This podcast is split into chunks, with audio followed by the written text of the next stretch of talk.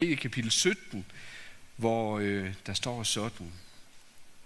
Sådan talte Jesus, og han så op mod himlen og sagde, Far, timen er kommet. Herliggør din søn, for at sønnen kan herliggøre dig. Ligesom du har givet ham magt over alle mennesker, for at han kan give evigt liv til alle dem, du har givet ham.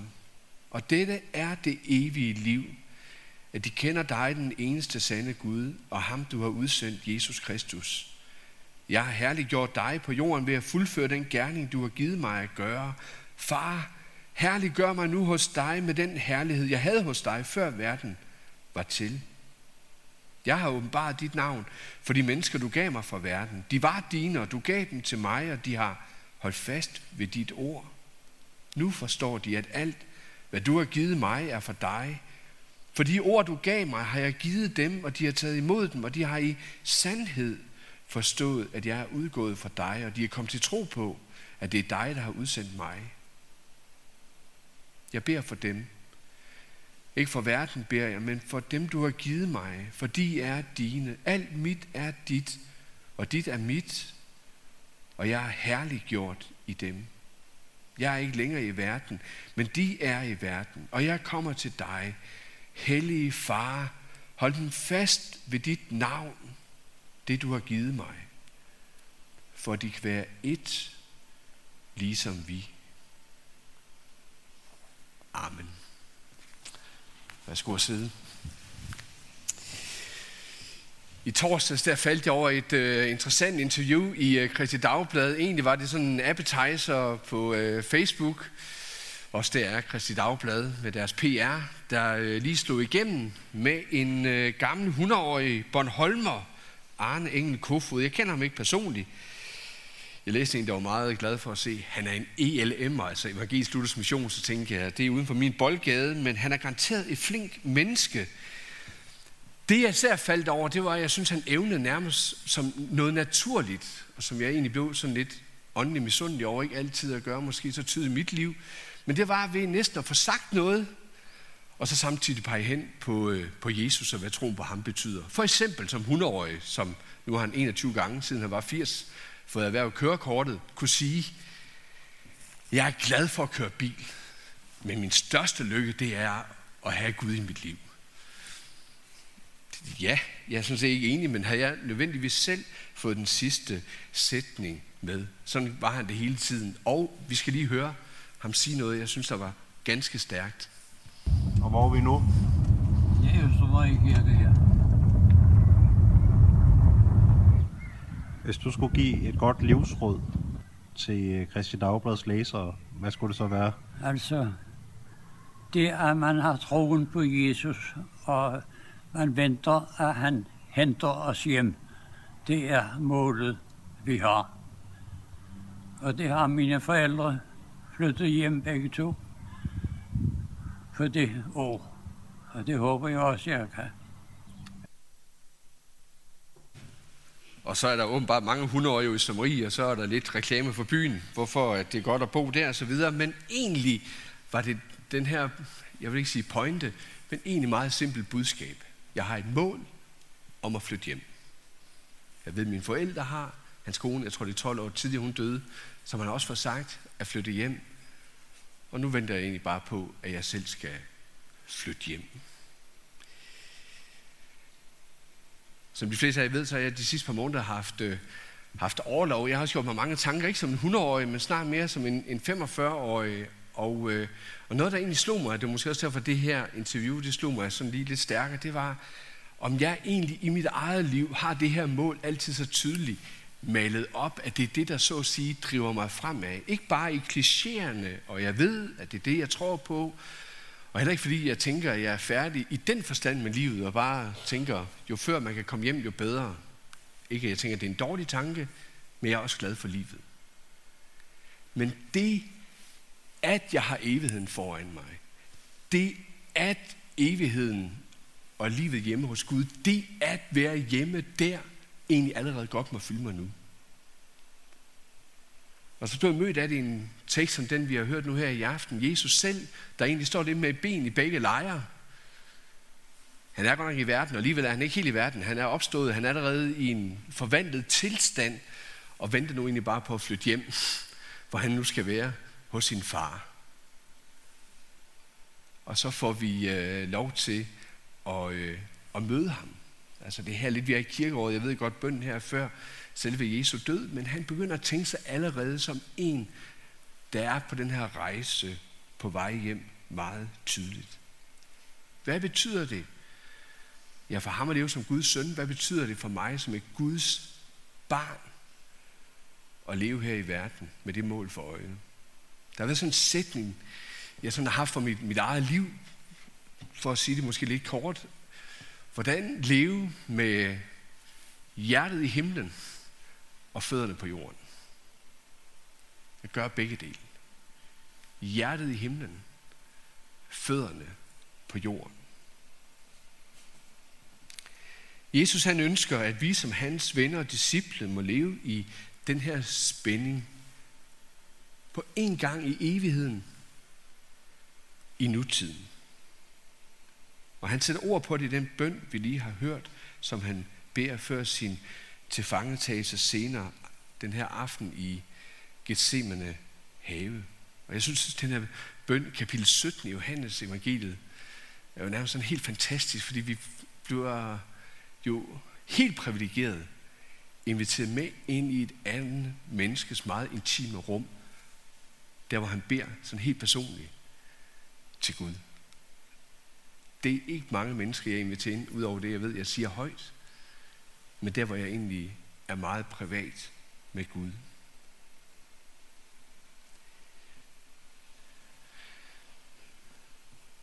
Siden påskens opstandelsesdag, og her der er vi jo ja, på torsdag, det 40 dage siden, så vi er her de her en par 30 dage siden, der har Jesus været synligt sammen med sine disciple flere gange.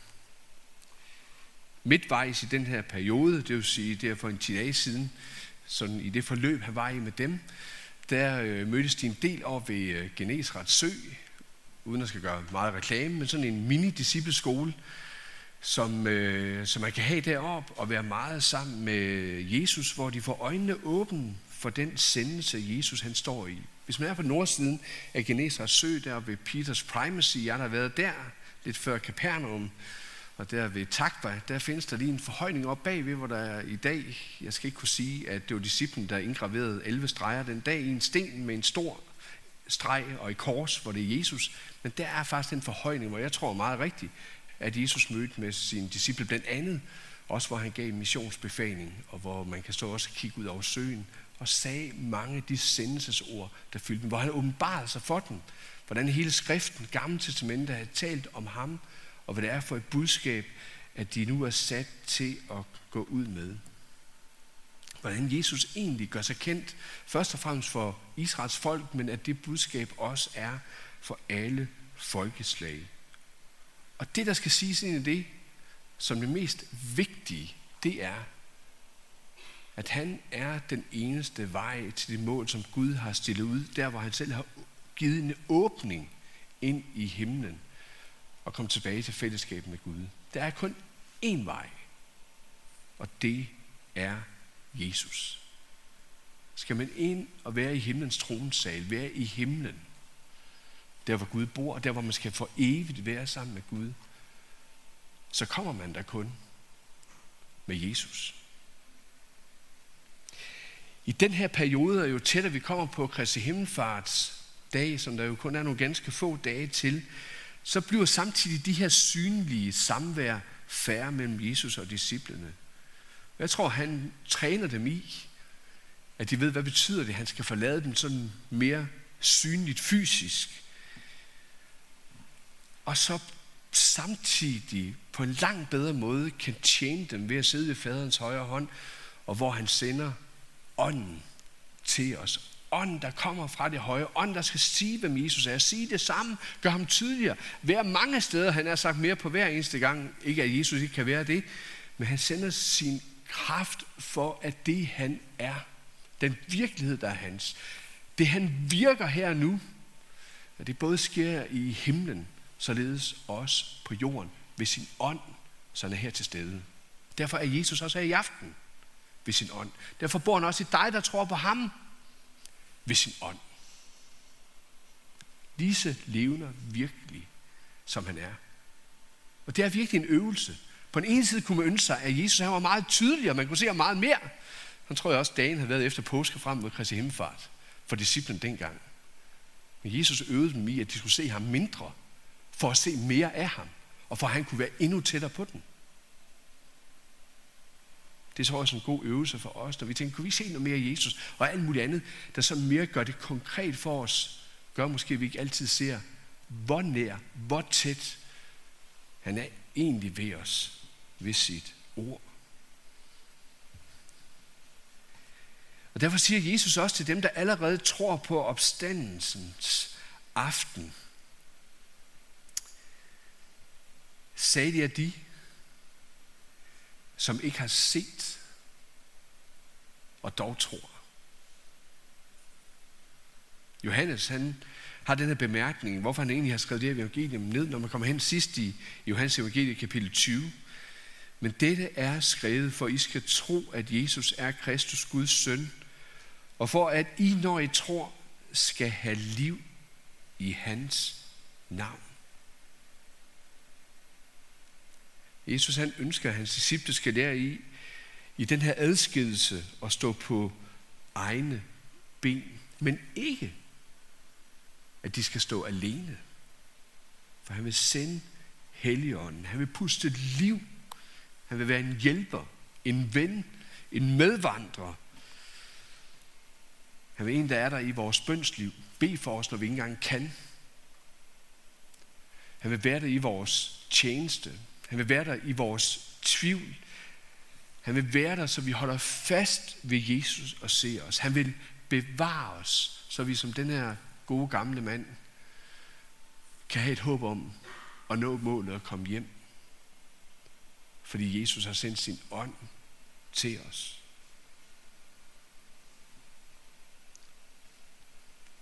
Åndens store mål, det er at gøre Jesus kendt her i verden. At vi kender ham og bliver bevaret i troen på ham. Det er egentlig det, der ligger i, at Jesu navn må blive herliggjort her i verden. At der er mennesker, der kommer til at se, hvem Jesus han er, og leve det liv. Er Guds børn her i verden. Det er at herliggøre Jesus. Og som sagt, for at forstå bare noget af det her, så inviterer Jesus os med ind i det her personlige rum, som bønden er. Og på en underlig måde lytte meget ind i den her private bøn. Jeg har næsten lyst til at sige det.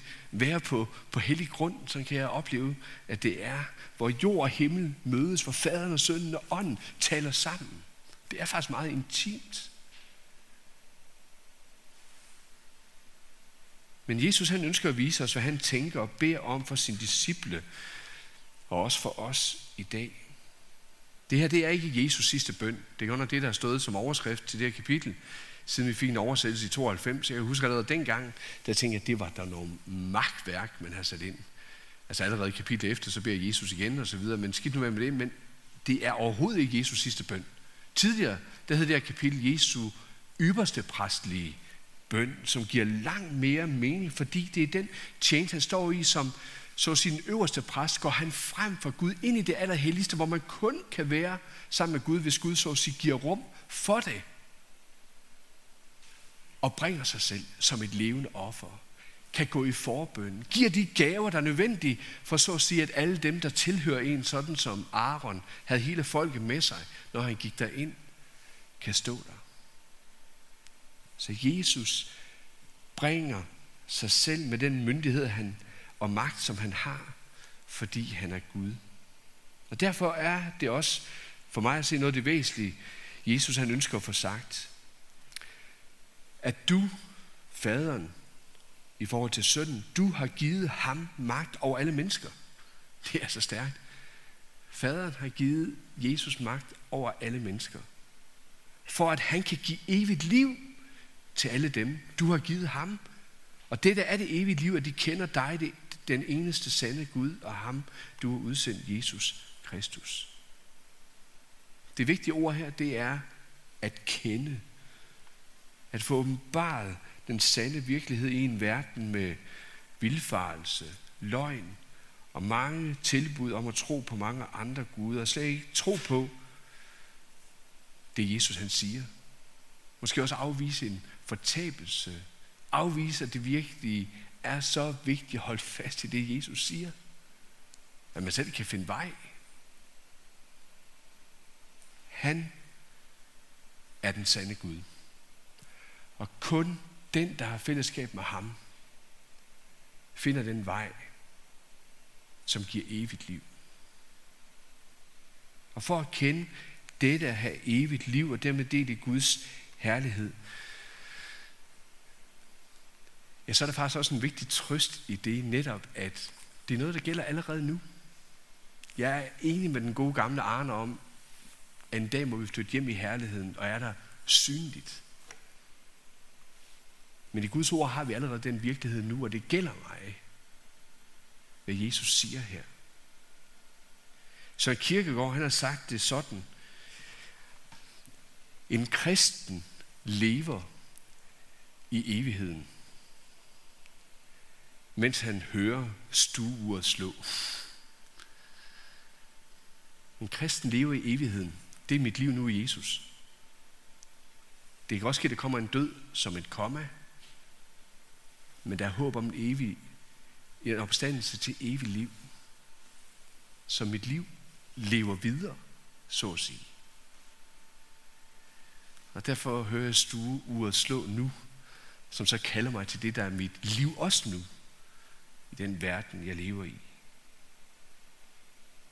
Og i den her tilstand, der er vi ikke alene. Jesus, han er hos os. Det har han lovet. Vi er givet til ham. Vi er en gave til Jesus. Det er der virkelig en fred og en hvile at finde trøst i. Og så siger Jesus ting mere, som jeg vil pege på her i aften. Herlig gør mig nu hos dig. For mig at sige, så er perspektiven i den her store bøn, som vi egentlig kun kommer til at ane nogle anslag af her, det er, at øh, Jesus han skal ikke herliggøres i kraft af, hvad han gør, men fordi han er den, han er. Herliggørelsen af Gud beder vi lovprisen om som en, en afrunding i fader, hvor når vi også siger, din er æren og magten og æren, men din er æren. Vi beder om, at Guds navn, Jesu navn, må blive berømmet. Derfor skulle vi også begynde med at synge i aften, Almagts Gud velsigne hver. Love vil vi lytte din ære. Syng den ud. For den han er, og i det lys, hvad han har gjort. I Gamle Testamentet, der er der en dobbelthed ved ordet herlighed. Vi møder det både der, hvor Gud han tager bolig i teltet eller tabernaklen ude i, i ørkenen eller i, i templet, da Salomo han indviger det i Jerusalem, nærmest som en, en afglans af det, der er i himlen. Og derfor er det også der, Gud han tager bolig, og dermed også en måde, Gud åbenbarer sig på midt i sit folk. Og at den virkelighed, som er hans, den er nærværende hos dem. Men det var også ved sin herlighed, at Gud han manifesterede sig i verden for at vise, hvem han er, og gjorde sig kendt for andre folkeslag. For det er altid Gud selv. Måske ved at bruge redskaber, sine tjenere, så sender udruster han dem ved sin ånd. Sådan skete det dengang, og sådan sker det også i dag. Jesus han er lige med faderen. Han er sand Gud. Og derfor er det også en del af hans ære at herliggøres. Det skete ved hans død og opstandelse. Det sker, når mennesker kommer til tro på ham. Det sker, når Gud selv ved at sende i åndens kraft bliver tydelig, hvem han er her i verden. Så mennesker vender om. Jeg ser, hvem Jesus er. Din er æren. Og der er Jesus ikke langt væk. Han er nærværende Og i sin ånds kraft lader han sin herlighed fylde hele jorden, sådan som vi også, nu er det ikke den liturgi, vi har ved nadveren i aften, men når vi ellers har den søndag og formiddag og eftermiddag, så er det netop det nadverne begynder med, det er, at din herlighed, den må fylde hele jorden. Hellig, hellig, hellig. Det er perspektivet. Så selv det var til Guds tjeneste. Det vil med til at ære Guds navn. Han er nærværende i sin herlighed, og det er egentlig det, han slutter med at bede og pege på. Det er også det, jeg gerne vil pege på. Jesus, han har lovet at gøre sig kendt i verden, men lad sin herlighed være her, fordi han er nærværende. Alt mit er dit, og dit er mit. Du har givet dem til mig, jeg har givet dem til dig. Sådan som vi er et far, sådan at de er et med mig. Det, altså, det er jo virkelig sådan organisk bygget sammen. Det er også derfor, det virkelig er så stærkt, når det hedder, Jesus han vil bo ved troen i vores hjerter. Han kommer selv ved nadvånd om lidt, forener sig med brød og vin, og giver sig selv til os. Ikke sådan langt væk, ikke bare symbolsk, ikke noget, vi skal forestille os, men han er nærværende.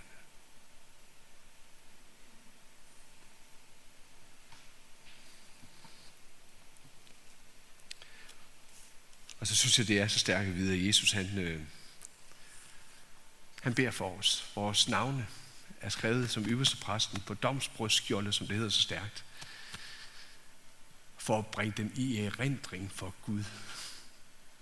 Og så går han i forbøn. Som regel så sidder han. Det er jo det, vi siger trosbekendelsen, vi også skal gøre om lidt. Der er på enkelte steder i Nytestamentet, vi hører Jesus, han der står op. Det er, når det går virkelig galt for sig. For eksempel med Stefanus og andre. Og kirken kæmper, så kan han også godt lige rejse op for de er stadigvæk at vise, at han har overblikket. Men ellers så sidder han og beder for os. Ham, der har al magt, ham, der regerer, ham, der sender en mission, ham, der ærer sit navn. Men mest af alt, for at hans børn skal vide, I er ikke glemt af mig. Jeg sender min ånd for at bevare jer på den vandring, I har gennem livet for at nå målet. Vi lever i et håb, ikke det som kan ses, men vi lever håbet i tro. Og derfor er det virkelig en trøst, synes jeg, at vide, at Jesus beder for os og er nær sådan, som han siger det. Se, jeg er med jer alle dage ind til verdens ende.